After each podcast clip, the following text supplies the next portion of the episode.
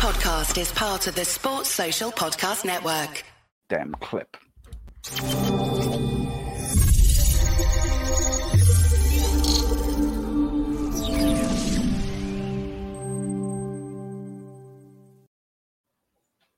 Hey guys, I'm Sai, and welcome to Ace Podcast Nation. On the channel, we got all sorts of podcasts, interviews, series, so many different subjects. MMA, wrestling, football, mental health, conspiracy theories, and a whole lot more, including our exclusive series, My Story, and Unscripted and Uncensored. You can get some of the biggest names in combat sports, some of the biggest names in football, actors, bands, and all sorts of people.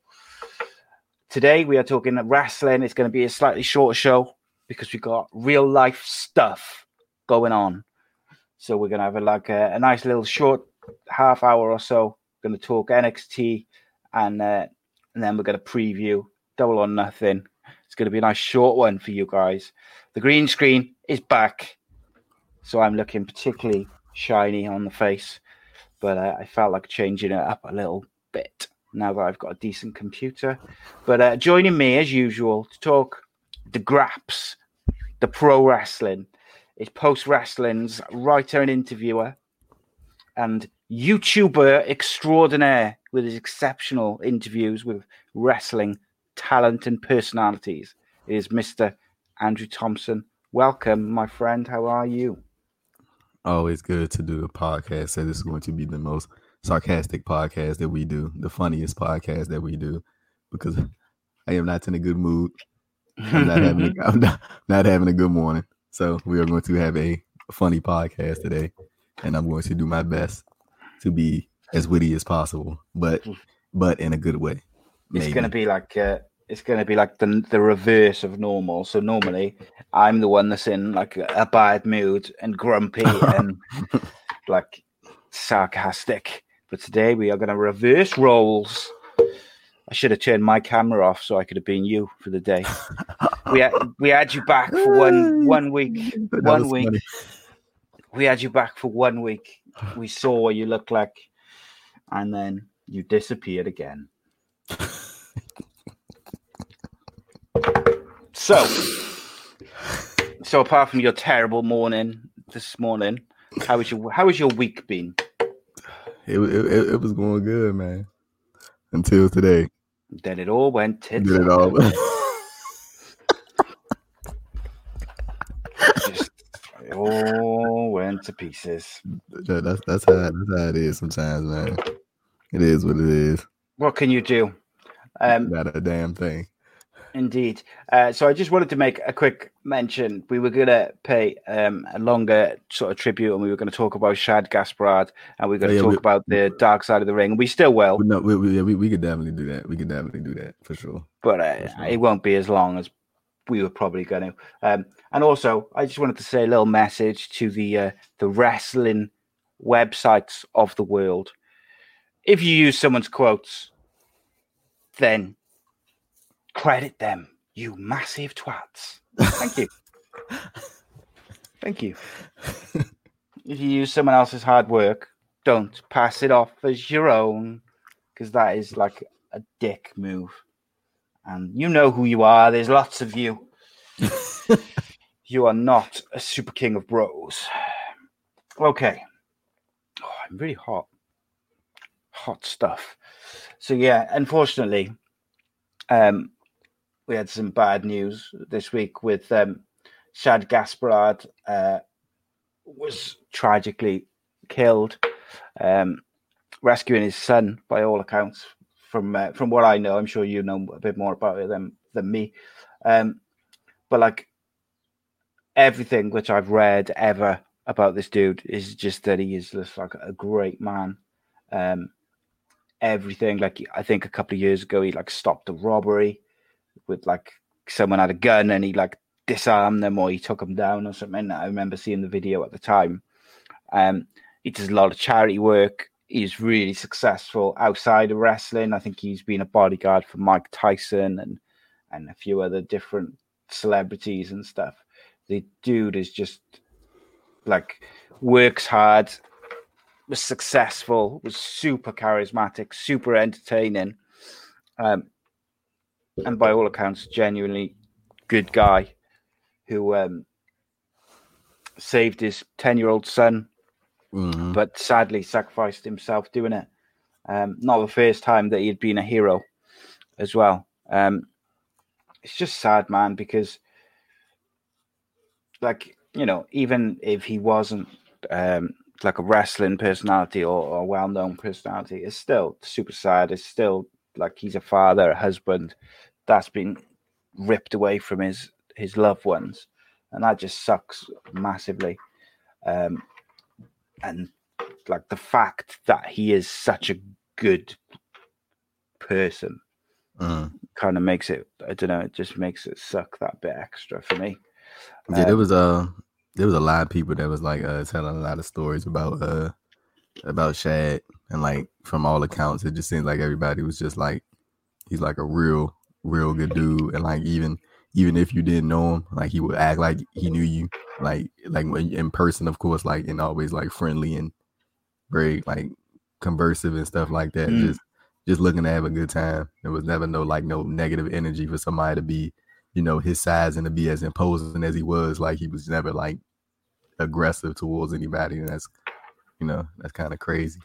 And like you never heard any bad stories like about his behavior or anything like that. Even when like when he was in WWE, they got fired, didn't they? Cryme Tyme once, and even that was like, I believe it was some sort of misunderstanding from, I think it was that they did a move on the referee, which wasn't scheduled or something. And they brought him back quite quickly after that. But like, they were so entertaining. I couldn't believe that they didn't have a run with the tag team titles. I did not know that. And I was shocked when I found that out. Yeah. I remember when they were, like at that peak, him and JTG, like I felt like they really should have won the tag team title. Like it was all like all the pieces were there for it to happen. I don't know why it did happen, but Shad was like, he was a really intelligent dude. Yeah, man. Like it was this podcast that he did. I believe it was with the Jobber Tears podcast, and like I highly recommend that to anybody. Like just to see how like the insight that he has into wrestling and like what he knows. Like he was talking about how he would like make sure that he got paid correctly by WWE by like calculating the amount of like he would go to the attendance people and make sure that he got the right amount of attendance in the gate. And then like he would like do some type of math to try to make sure that he was getting paid the right amount of money. And he was like, it was at one point, I think it was John Laurinaitis, like he was trying to figure out why Shad kept doing that. Like curious as to how he knew, you know what I'm saying? Like how to probably calculate, you like how much he was supposed to get paid. But like it just let you know he was a real smart dude. He had a lot of funny stories. So yeah, and then you know the way he went out, like I was, I actually wrote in my news up that was like you gotta be a different type of person, like in those like life or death situations. You like think about somebody else first, and even though like you would think any parent would be like, you know, save my kid first, but like just people in general, like you would think like you got to be a different type of person to be like in a legit life or death situation. You like let me think about somebody else. So you know it's real messed up just to see him go, and I feel bad for his family and you know JTG as well. So I know that sucks. Yeah, definitely, mate. I'll link that podcast, the Jobber Tears podcast with Shad Gaspard, underneath in the description. I just brought it up on my screen, so I'll to remind me, and I'll knock that in the description because I want people to go watch it and relive some of the cool memories of him. Like for me, I enjoyed both runs in WWE a lot. Like in the first run, they were more kind of heelish. They did some stuff with Juice and Domino and all this sort of stuff, and they were doing the money yeah thing, which got over big time. But when they returned, they worked with some really talented tag teams like Cade and Murdoch. They were like backing up John Cena against JBL, and that's when I thought that they really were going to go somewhere, because they had the faction name and everything. They were going to be called CTC, which was Cryme Tyme C Nation. Apparently they had merch made up and like they was good to go. And then all of a sudden they pulled the plug on it because they did a segment where they vandalized JBL's limo, and then they all kind of posed. And at a house show then a couple of days later, John Cena confirmed it, that they were a team or whatever. And then for some reason they pulled it. And I think that was the moment which they probably would have gone on and really become like the next level, you know, being associated with John Cena. But they worked with Legacy, obviously Ted DiBiase and Cody Rhodes. And they worked with Shelton Benjamin, Charlie Haas, John Morrison, and the Hart Dynasty, you know, Jericho and Big Show as a tag team, Jericho. Like they had some real cool tag teams to work with. I didn't remember, that in 2010, they turned Shad Gaspard heel and he attacked JTG. I didn't remember that. I never remembered them being apart. So they obviously, but I knew that Shad had left and JTG had stayed for a while. Yeah. But I didn't realize that they had done a whole heel turn. But I don't think they did a great deal with him as a heel. No, it was like generic as hell. Like, you know, the big guy of course has to turn on the little guy. Like it was like, yeah. It was like I don't know. It didn't work. I felt like Cryme Tyme could have won the tag titles, and I feel like they could have been brought back for like one of those reunion shows. I think people would have been crazy for them. Like, can you imagine Shad and JTG showing up at like the Raw reunion or something like that? And like they went crazy for Shad and JTG. And the thing is, people they still wrestle in the independent scene like together. Wow. I gotta say, obviously before this tragically happened, I did expect to see them I could come back in WWE, like in something.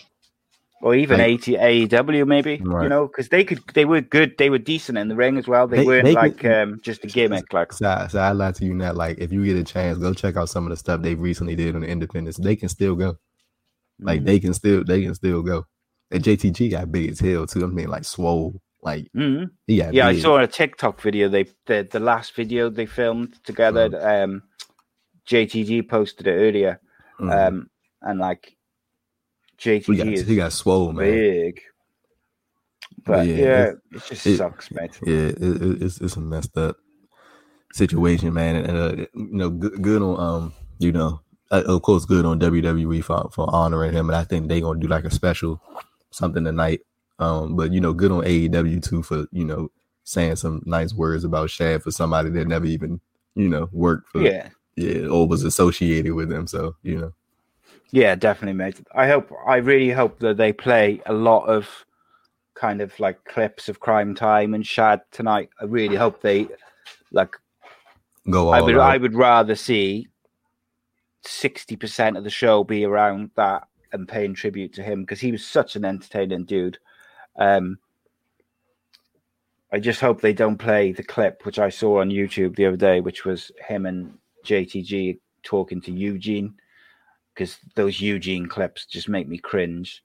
Nothing which Cryme Tyme really did, but just the whole Eugene gimmick, like that was in real poor taste. I gotta say, like, you ever realize how like back then we really didn't think like I'm just saying like how messed up it was. But like when you look back on it, you realize like what the hell were they thinking? Like they really had like a character like that was like mentally challenged. Kind of good, yeah, man. It's and they like good. Were, like they would mock him and they would like do all this sort of like terrible stuff. I don't know, man. It was just not good. Yeah, but there's loads of really good stuff that they could do. Hopefully, it will culminate with that Cena kind of segment, because that was a real good segment as well. But they did loads of good stuff in WWE, so they've got lots of clips which they can play. So I hope they really do. And like. I want to say as well, he did some good television roles. He had a TV pilot in the works too. Yeah, they had Get Hard, the game from Dust Till Dawn, the series, which you might be too young to remember the original film of Dust Till Dawn, but I'm not, and it was one of Quentin Tarantino's quality films. And he's written he co-created a graphic novel.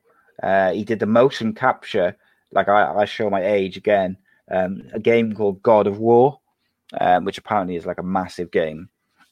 He did the motion capture for the main character of that. Like, he was a super successful dude. Yeah, just fucking sucks. Let's be honest. And then we go right into something else that sucks. Yes. Oh, man, like, I know we said we're going to be doing a quick show, and we are going to do, like, it is only going to be about 40 minutes long, but I do want to touch on Owen Hart and Dark Side of the Ring. I thought it was a fantastic show from a, quality of the documentary and the way they did it. I'm going to ask you a question about it in a minute, which I want to know the answer to, but just talking about the show generally, I thought it was very well done. It was real, real interesting. And I'm glad that it brought back to the forefront of everyone's minds just how negligent the WWE was. Like, that clip is just the fact that was even contemplated using.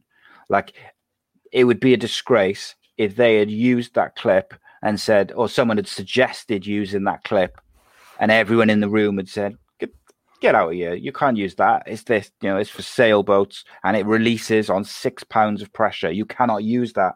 Like, it would have been disgraceful for someone to suggest it, but they not only suggested it, they used it to save money when they had used a reputable, one of the top rigging firms previously. And now that, because that rigging firm had said, we can't do this the way you want it because it's not safe, they went and not only got someone else to do it, but got like a shittier version of the company to do it. Bro, the fact that when I saw when she showed the actual clip that they used, you infuriated. Yes, immediately, because it's stupid. Like anybody that's in production, you only had to be in production. That's just common sense. Like, do you really think that little baby ass clip was going to hold a 200-pound man? Like, it's no way. Like, it doesn't make any sense. And then, like, I'm like, how does like common sense not kick in that moment? Like, well, this clip is only meant. The clip was meant to release on load, meaning anything that is heavy. It don't even have to be a human. It could be just, you put a laptop. Attach a laptop to that thing and it will release because it's too heavy. 6 pounds of pressure, they said. 6 pounds of pressure, and that is it. That thing. 6 pounds. Think of something which weighs 6 pounds, like a laptop, maybe. You're probably right about a laptop, maybe. Laptop, yeah.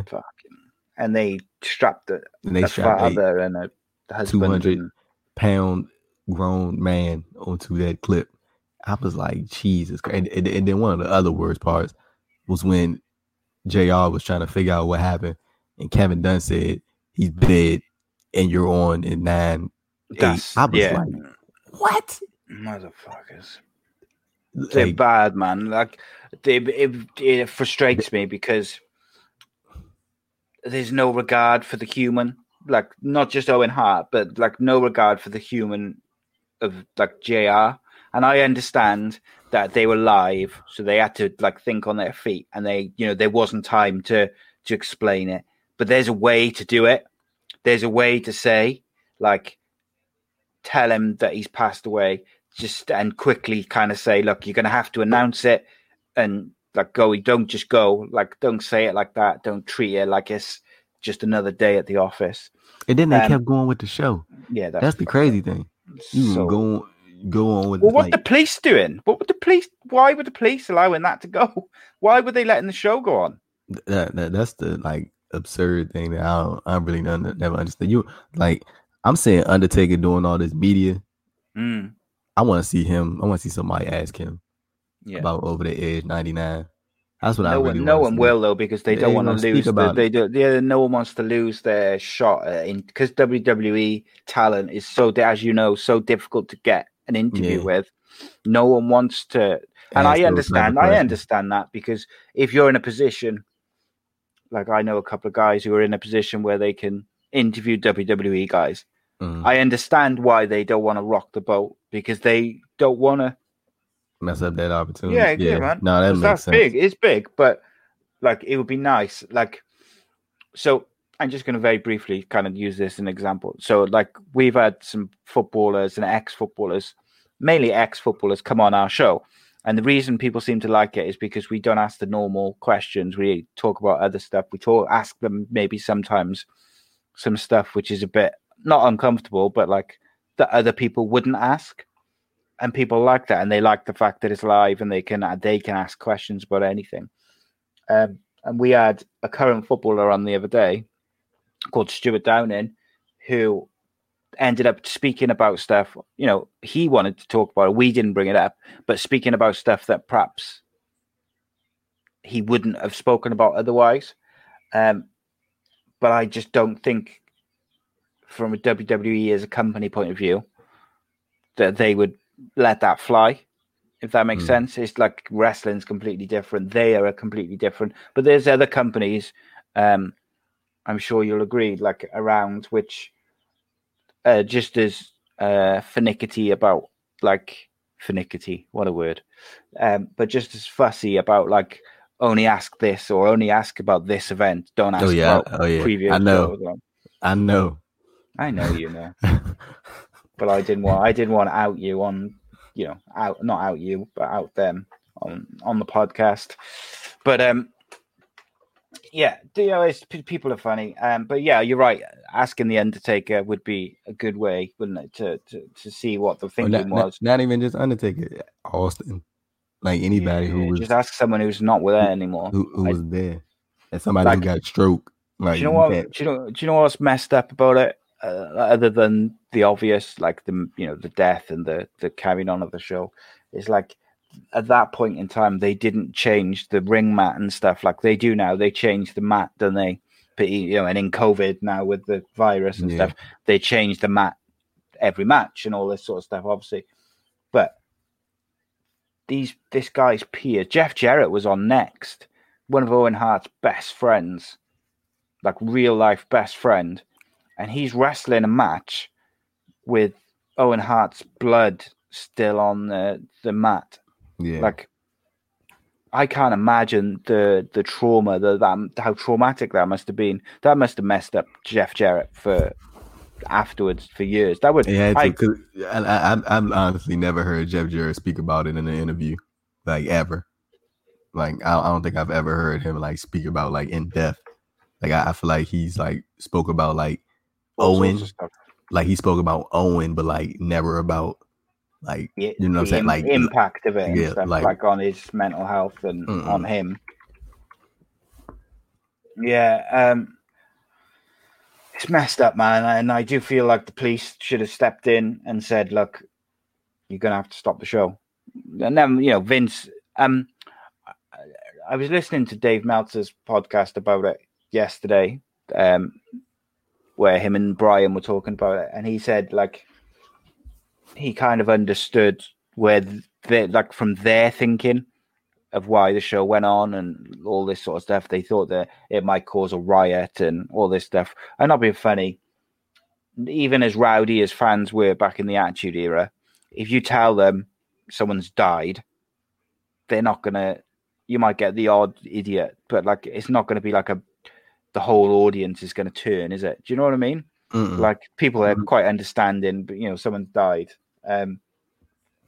But one point he did make is that he said at the time he was infuriated by the press conference the next day where Vince didn't kind of say, "Oh, look, maybe we should have finished the show, but maybe we shouldn't have finished the show, but we, you know, we're not trained for this. It was an on-the-fly decision, and you know, we just kind of like made the decision, you know, in the moment. Maybe looking back, it was not the right decision," but he kind of doubled down on it.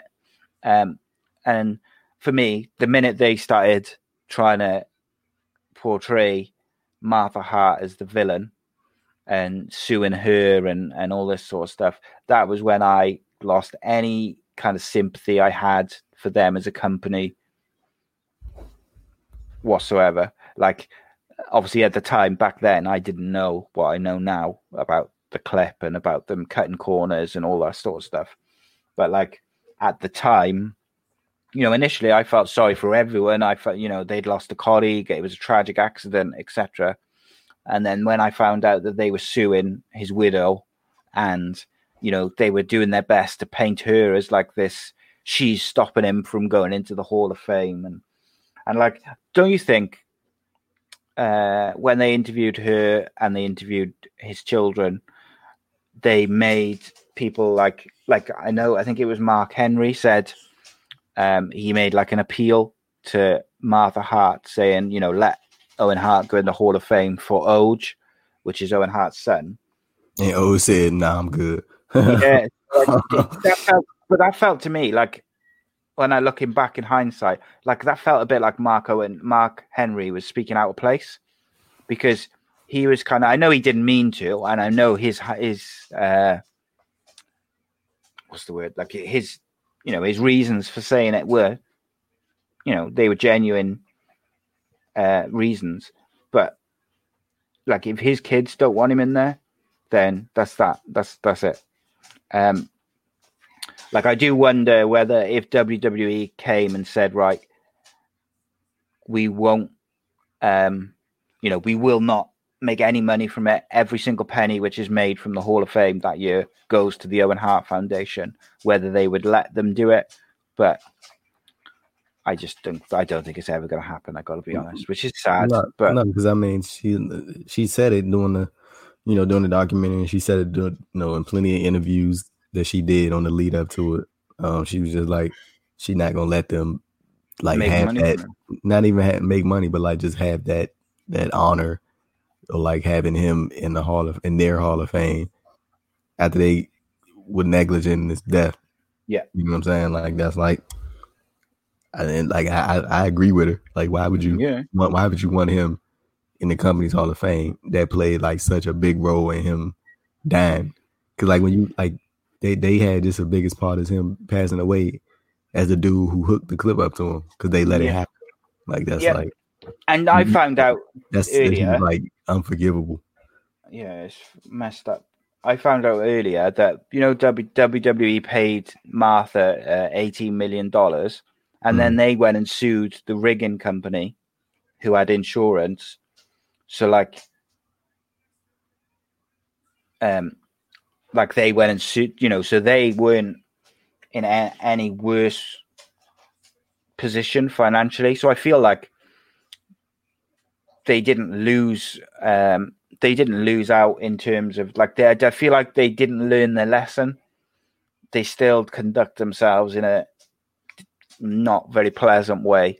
They still tried to sue the widow of the person who died because of them. It's just not a very nice situation. Do you think? Just lastly on this, do you think the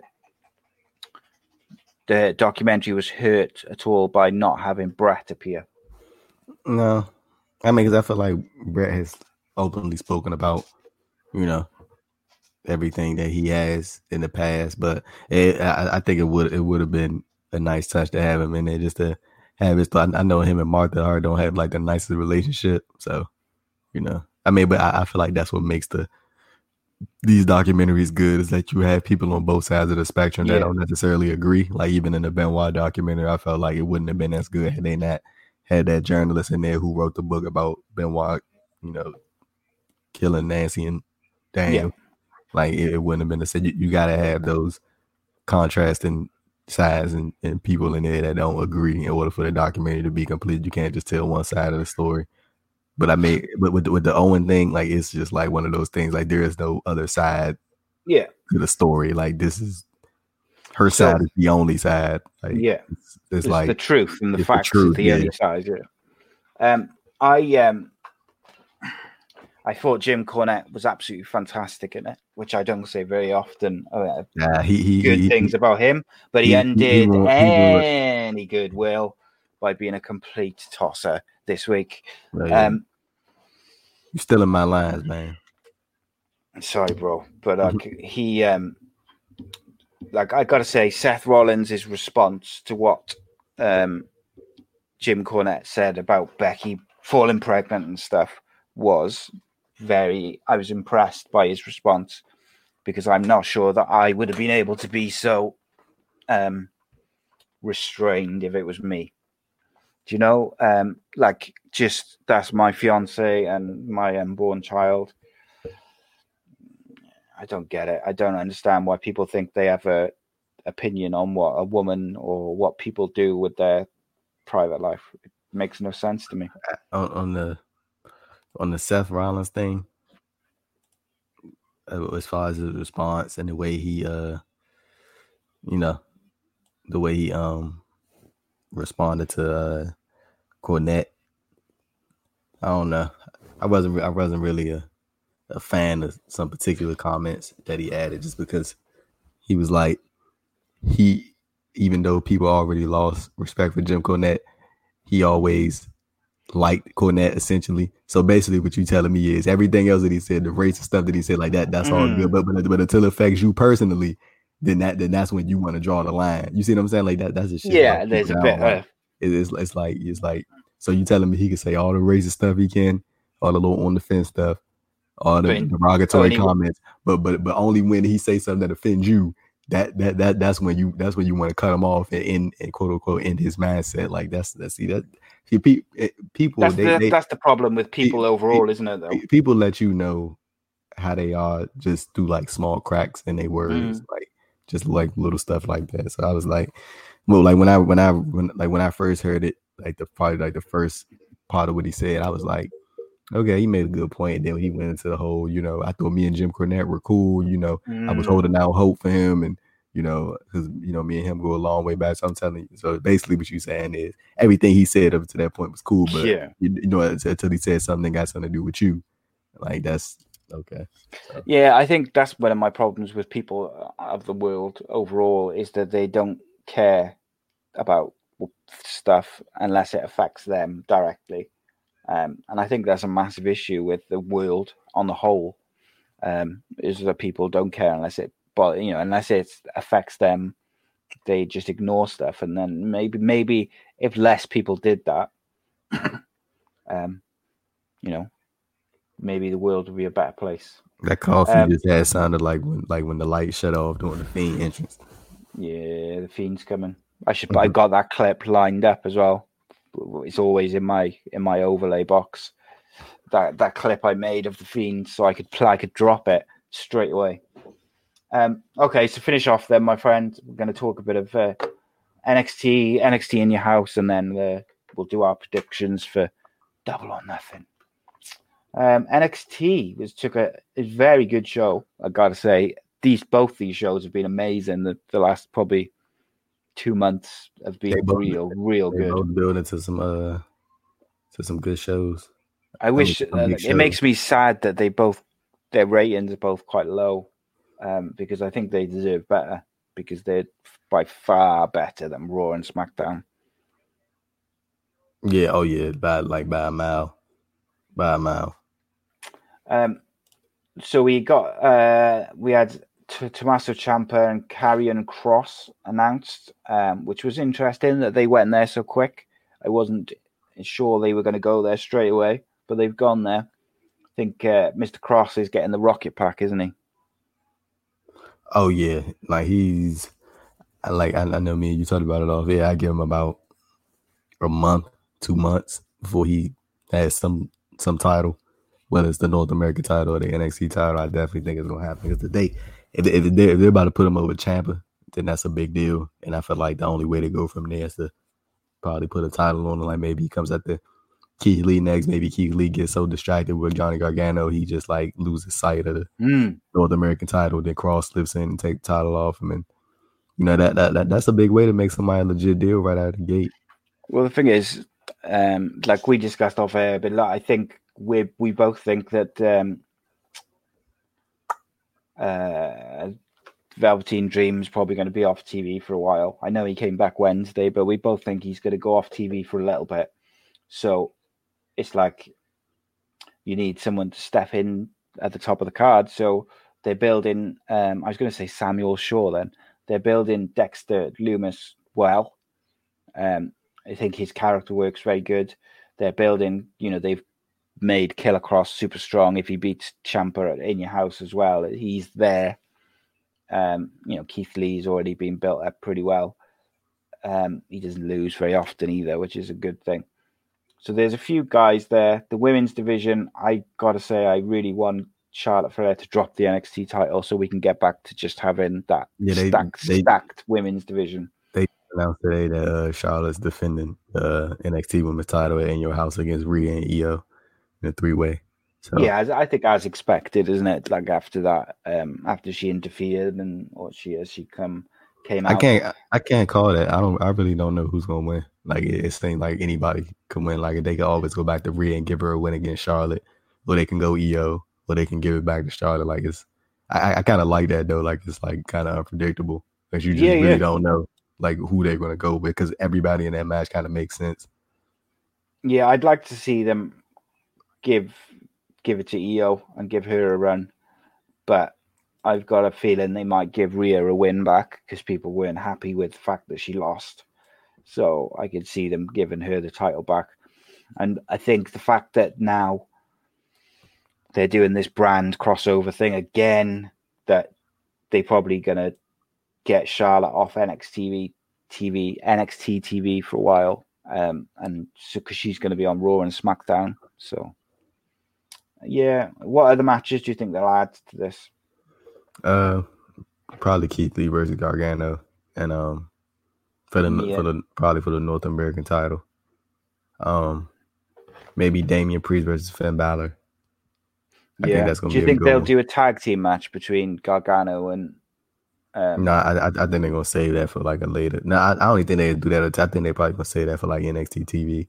The Keith Lee, Mia Yim versus Gargano, LeRae. And I think Lee is going to beat Gargano at TakeOver, and then the Garganos are going to get their win back when they do the mixed tag, and Candice is going to pin Mia. So I wonder whether they'll do a singles match of Candice versus Mia Yim as well at TakeOver in your house. Yeah, that's going to be it's going to be interesting. I think... I don't know because you know TakeOver's like 5 matches on the card, so we got the Ciampa versus Cross. We got probably gonna have we got the NXT Women's Title match. Probably gonna have Keith Lee versus Gargano. Probably gonna have Damian Priest versus Finn Balor, and then left on the card, we'll do Dexter Lumis versus Adam Cole for the NXT Championship. That'd be interesting. Or maybe they do. But maybe they do the final write-off at TakeOver when they have a tag match. No, like Dream versus Cole, and then that'd be the final, the final write-off for Dream for however long, and then like the NXT tag team title is kind of up in the air. They don't really have like a tag team division right now. Like, it's nobody there. Do you know what would be an interesting way to write Dream off would be is if they said. If Adam Cole kind of manipulated William Regal somehow into saying #1 contender match between Dexter Lumis and Velveteen Dream, because Dexter Lumis has got that serial killer vibe. That would be quite a good, like a big angle for him to further his character and write off the Velveteen Dream. But I'm kind of starting to get into the Dexter Lumis, the character. It's I don't know. Like at first I didn't like it, but like now it's starting to click. When he was stroking Roderick Strong's head, as he just laid in his waist, I thought it was real creepy. Like, but I think that could be good. But then I think WWE as a company quite likes like the odd couple, like storylines and tag teams, and obviously Dexter and Velveteen Dream kind of fall into that a bit. So. I don't know if they'll do a match between the two. So yeah, some interesting stuff. Okay, so tomorrow as we record this, we have Double or Nothing. It's looking like a good show. AEW Dynamite was pretty good this week. We saw the return of the Young Bucks and also Hangman Page. So didn't Hangman Page and Matt Jackson make up? I thought they made up. Not proper made up, but like they kind of like had a little nod in it. Maybe I just dreamt it. Yeah, you dreamt it. Drinking too much Red Bull. That's what it is. Yeah. Oof. So, what match are you looking forward to the most out of this? Casino ladder match. Yeah, that's gonna be insane. Who's in? Out of everybody that's in it. Let me look at you got the competitors. Yeah, I got it. So it's Darby Allin, Colt Cabana, Orange Cassidy, Rey Fénix, Scorpio Sky, Kip Sabian, Frankie Kazarian, Luchasaurus, and TBA. Who do we think TBA could be? Gulak. Do you think? I think it's going to be Brian Cage. Oh yeah, I forgot. Oh yeah, I forgot about Brian Cage. He did sign with AEW. And because he's so different to everything they've got, if he comes in and wins, everybody kind of forgot about him too. Yeah, if he comes in and wins that ladder match via like a funky high risk move, and he gets like a title shot right out the gate, he's bigger than everyone. I think that could cement him as like a real good, good prospect for them. But you know, it could be Drew Gulak, it could be someone else, could be that Brian Cage one seems more likely. Like I'm in for Brian Cage. Like, if Brian Cage isn't there, he's got to win. He's got to win. But the crazy thing, they have that's for the casino is for the AEW World Title. They have a battle royal next week, for the to determine the challenger for the TNT title, and that person is going to get the title match on June 3rd. There's the following week. So yeah, it's quite clever to do a TBA though, because like you've got all these guys who've just been released by WWE, so that's going to build like a little bit of a it could do. Is it going to be Rusev maybe? That would be good. So here's a question for you. If you were Brian Cage and they were going to ask you to do like a massive moonsault off the ladder on Saturday night, and you just watched Dynamite and saw all these guys not catching people from dives. Bro, they are not going to catch. Bro. I mean, they probably will, but like, he's too big. Like, yeah, I remember when... generally, like they weren't on point with their catching. Yeah, but I remember this is like... I think it was, I forgot what TakeOver it was when Drew McIntyre faced Bobby Roode, and Bobby Roode did an interview like shortly after, and he talked about how McIntyre would like did the top rope like flip, did the flip over the top, and Bobby was like basically like Drew's like big as hell. So you see this like it's easy in your mind to say, oh yeah, I'm gonna catch this dude, but like when you see this 6'5", 200 some pound dude flying doing a flip. You're like, I'm a fast on the catch. Yeah, but the Rey Fénix one in particular, I thought was real scary. Yeah, that was rough. That was a rough landing. Because they could have caught him, man. Better than that. Luckily, as he came down, he managed to turn his body enough that he landed on his like back and shoulders. But like Jesus, if he had been a bit slower rotating his body around, like he would have just landed on his head, and could have been some real I think I read that he's all right, but it could have been really serious, it wasn't great. I felt like they should have caught him really, and they didn't. And then when Colt Cabana came in, which was insane, Rey Fénix was laid on the floor being checked on by the ref, and then Colt Cabana comes in and does a moonsault to the outside on all of them in the same place, and lands on Rey, like next to Rey Fénix. I was like, Jesus fucking Christ! Mm-hmm. Like, what if he's got a broken neck or something, and you don't want to move him, and you're doing a moonsault like right next to him? But they should have caught him, all of them. They should have adjusted to make sure. Like to me, I know you want to make it look real, but to me, the most important thing is catching the people who are doing the dives. So if that means that you've got to adjust really quickly to move like a couple of steps forward and catch them, that's what you've got to do. That's better than someone getting seriously hurt because you wanted it to look real and you thought it didn't look real by going to catch him. Do you see what I mean? Yeah. Okay, let's go through the card then to finish off. We've got Dustin Rhodes versus Shawn Spears. Who you got? Boo. I'm not necessarily excited for this match at all, but I did enjoy the Shawn Spears news segment though on Wednesday. I feel like this might be a way to like get some more, you know, get some steam under Shawn Spears. He lost to Cody in the TNT tournament, so this might be a way for him to get his like, you know, a little bit of revenge by beating the brother. Yeah. And then we've got the tag team match between Private Party and Best Friend. I think so. Yeah, it's on the buy-in, and the winner gets the tag team title shot. Yeah, tag team title shot. Shit, I think they. Like, I mean, you could go either way, honestly. I feel like either one of these teams are probably going to end up beating Hangman and Kenny Omega for the tag titles. So, I mean, if I had it personally, I'd say Private Party, but I mean, I'm not going to be mad at Best Friends either. Like, I feel like you really can't. I feel like Best Friends have more steam because they've been on TV a lot more. So yeah, Private Party, I think if they'd been on TV more, yeah, for sure. I would go with them, but I think Best Friends have been... They've been on TV consistently every week, haven't they? So, yeah. Next, but yeah, I think Best Friends gonna win. Yeah, I think they will as well. Next up, we got Matt Hardy, Adam Page, and the Elite versus the Inner Circle in a stadium stampede. I'm interested to see how this match gonna play out because they really gonna be inside the Jaguars football stadium. Yeah, like why this match is happening. So I'm interested to see who gonna do some crazy ass dive. Obviously, Adam Page probably. Did somebody a moonsault? Obviously, he probably do a moonsault off the goalpost.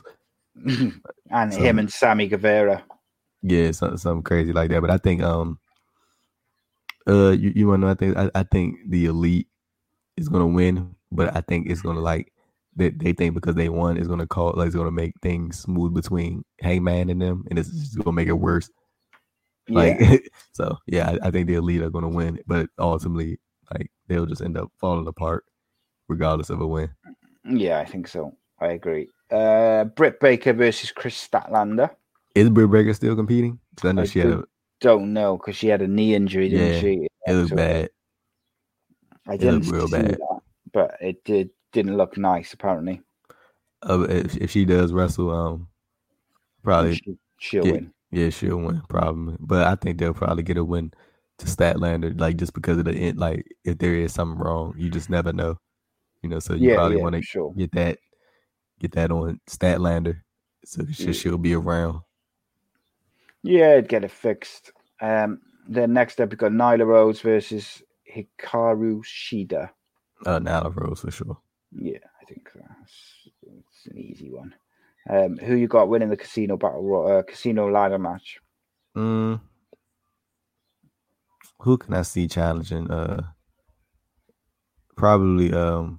I want to say, Darby, but I feel like they don't want to keep having him like lose these big matches because remember he lost the world title match to Jericho and he already lost the month before. So like, I don't think they should keep like putting him in these title matches and then having him lose. Like I think you got to protect the character like that. I want to see. I want to see Rey Fénix versus Mox. Yeah, I think that's a good shout. So I'm going to go Rey Fénix. If the TBA is going to be someone like a Brian Cage, that he's going to win. Rusev or someone like that, then I think it's vital that that person wins. But Rey Fénix would probably be my shout, or maybe Luchasaurus at a push, but I don't think we're there yet with him. And none of the others really kind of... Unless they're going to put the rocket pack on Kip Sabian. Possibly. MJF with Wardlow versus Jungle Boy. MJF for sure. Because I think MJF is going to be next up to challenge Mox. Yeah, possibly. I think Jungle Boy will put up like a good fight and he'll make it difficult to beat him. But ultimately, MJF will win. I think MJF was probably going to... be facing Mox at Double or Nothing before the whole coronavirus stuff because he just beat Cody at Revolution. So I feel like that's where they were going. Yeah, that's where they was gonna go. The tournament final between Cody and Lance Archer for the TNT Championship. I really can't because of the Mike Tyson thing. So like that kind of like just makes me like want like it's. I'm pretty sure Tyson gonna knock somebody out. I just can't call it who it is. I feel like Cody's gonna win, and then MJF's probably gonna come out and try to ruin the celebration, and then Tyson gonna knock him out. Yeah, that sounds about right. I can't see them having Lance Archer be knocked out because they don't want to. But then, part of me thinks they might have Cody lose to build Lance Archer and Jake Roberts as a kind of duo, but also because it'll kind of prolong that Cody winning the big one, and then eventually when he does win a title, it'll be even bigger, particularly if they have it with fans.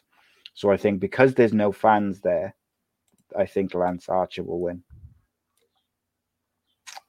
And finally, John Moxley versus Brody Lee. I'm gonna say Mox. I don't think Brody really needs the title right now, and I really don't feel like it's gonna hurt him if he lose. I feel like he's in a real good spot. So I wonder whether they may put the title on Brody Lee just because he's just come in and they don't want to beat him yet. So I do wonder whether they may put the title on him. Already? Yeah, I just wonder whether they may do it to really kind of elevate him. But then I also don't see them going for short runs with their title holders. How long has John Moxley had the title? For 3 months. Yeah, it's 2 months. If he'd had it a little bit longer, I think I'd probably think that maybe they'd put it on Brody Lee as a kind of to try and elevate him a bit to that level, but I think Mox will probably win just because he hasn't had the title for that long, and I feel like they want to cement these first few champions with really strong reigns. And they did it with Jericho, and I think they want to do it with him as well. When did he win the title? Ooh. Mox? Yeah. At Revolution. It was Revolution, wasn't it? It was. So what, February, yeah. Yeah. And that's the card. It's going to be good. I'm looking forward to it. Some matches more than others. I'm looking forward to seeing Hangman and the Young Bucks and people we haven't really seen a lot of the last couple of weeks. That gif of Hangman running the length of the American football field is beautiful. Just you can see him in the background, just sprinting up the field towards where they were all kind of brawling. It's just that's going to live forever. I like that a lot. But they had a couple of injuries coming out of Wednesday, though, as well, with Britt Baker had a knee injury, Rey Fénix had a rough landing, and Matt Jackson had a rib injury, I think it was. Yeah, I saw some stories on that, and I don't know if it's confirmed or not. So, yeah, hopefully they're all good to go. But I think Britt Baker, so Sportskeeda are reporting that she could be out for a very long time. She got a serious knee injury. That kid came from Brian Alvarez. Yeah. I'm just seeing that. Wrestling Observer Live. Yeah, apparently she's wait. Oh, but then people annoy me. So he says she's going to be out for a long time, and then says she's waiting on an MRI. So if she hasn't had the MRI when he's said that, then you don't know how long she's going to be out for because you don't know what the freaking injury is. Right. Do you know what I mean? If you haven't had the scan, you don't know, do you? It could be nothing. It could just be landed funny and a bit of bruising. Oh, I don't know. People annoy me. They're so eager to be the first to Oh, it looks nasty, though. I just saw a clip of her. Nyla Rose lands on her knee, doesn't she? Oof. Nasty. So, yeah, that's our quick show for this week. We were a little bit longer than what we said, but we just did a little talky talk. Andrew, tell people where they can find you on the socials. You follow me on Twitter at AD Thompson. And you check out my YouTube channel at Andrew Thompson Interviews. Yeah. Bad start to the day. Custom URL. But yeah, we'll be back soon enough.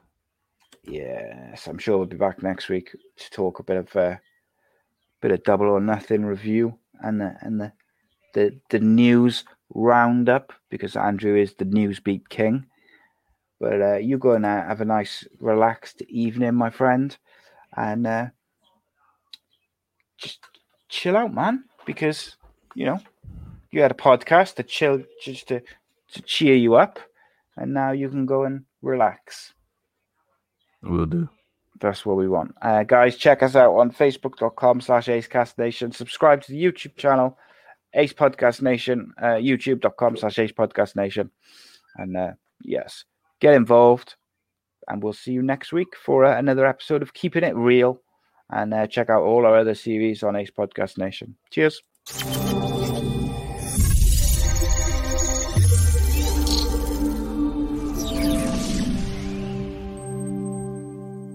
Sports Social Podcast Network.